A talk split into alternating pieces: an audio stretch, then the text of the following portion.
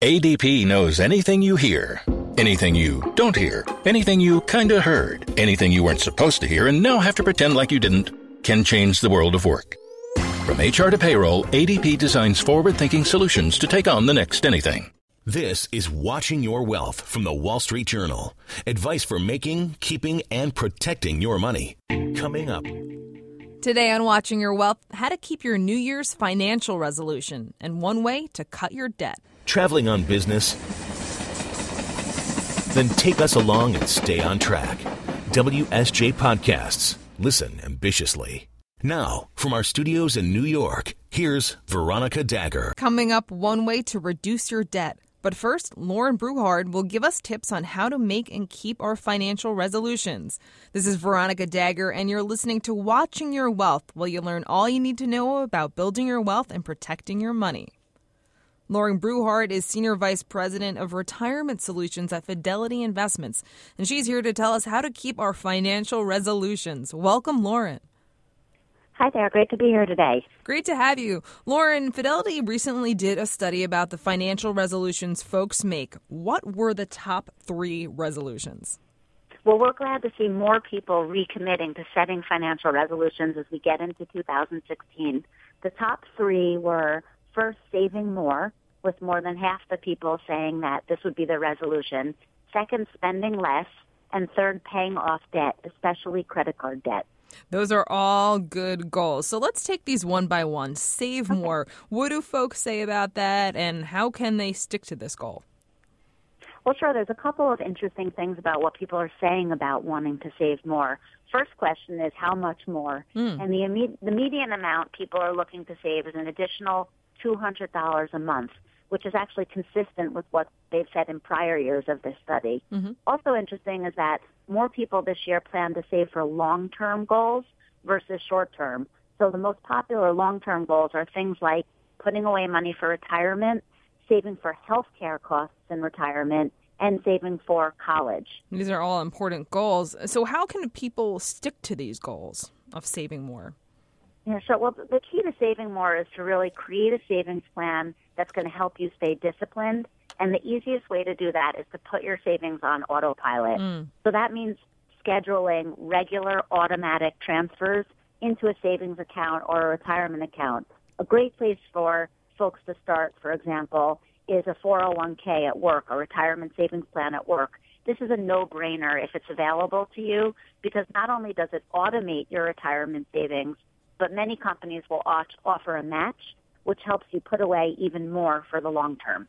Yep. And if you have your 401k already up and running, that's a great thing. And it's also good to have an uh, automatic transfer to an emergency savings account, too, because that gives you another cushion. What about uh, spending less? Because that's sort of the uh, inverse of saving more, so to speak. Yeah, it's really a very close cousin to saving more, right? Um, the, the, I think the most important tip here for spending less is to create a budget. We can't manage what we don't measure. Mm. So you really do need to track both your spending and your savings. And you don't have to micromanage every penny, but once you know where your money is going, you can make decisions, whether they're big or small, around how to spend less. So use a simple budgeting tool to analyze what you're spending. And there's a couple big categories. You need to look first at your essential expenses, mm-hmm. those must-haves like food, housing, transportation, etc. And then those nice-to-haves, whether it's dinners out, an extra pair of shoes, those expensive sporting events or concert tickets. There's probably opportunity to spend less in both categories. Mm-hmm. And you really need to start asking yourself this simple question, is the purchase worth it or not? And once you identify those not so worth it purchases, you'll find yourself saving more for what really is worth it to you. That's a good point. Having another goal. So maybe you deny yourself now because you deem something not worth it. I think the only way you can really do that effectively if is if you have another goal in mind. This money's not going to go for this, you know, fancy haircut, but it may go for uh, my future, uh, my child's uh, college savings fund, for example.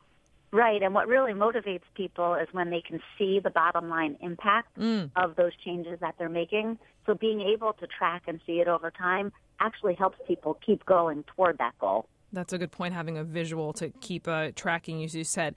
Now, paying off debt, there's a lot of folks, especially some younger folks with a lot of debt, whether it's student loans or some middle aged folks with a lot of mortgage debt. Yeah, people have different and often multiple kinds of debt, like you said, whether it's student loans, credit card balances, car loans, mortgages. We were pleased in this uh, year's survey to see a growing number of people making resolutions to pay down credit card debt mm. because, of course, that typically carries the highest interest rate. Oh, yeah. For sure, that's an important one to to knock off, especially if you've got something with a really high uh, interest rate, like eighteen percent or something.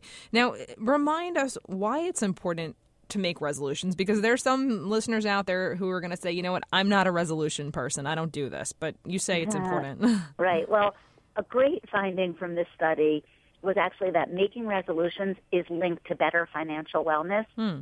So for those who made a resolution at the beginning of a financial resolution at the beginning of 2015, 43% said they're better off financially compared to only 38% of those who didn't make a resolution. Hmm. So they're also more optimistic about their situation. So there seems to be a real virtuous cycle of making financial resolutions you yep. set a goal which sets an intention, mm. which helps you actually achieve that goal, and it actually makes you feel better and more confident about your financial situation. And more in control, I would imagine, too, because so many people stay up at night, even though they're wealthy, they're worrying about how much they have, how much they're saving, is it enough? I think if you set goals and put things on paper, it really clarifies things for you. Now, tell us Absolutely. if. Yeah. If we fall off the resolution wagon, though, in the first week in January, what do we, what do we do?